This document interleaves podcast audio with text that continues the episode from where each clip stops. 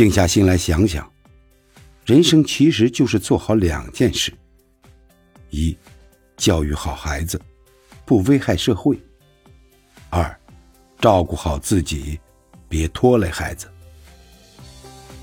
若干年后，你躺在床上捧着一堆存折，要儿女天天伺候你，他们会说：“请保姆吧。”若干年后，你把现在的奔驰、宝马给孩子，他们会说太旧了。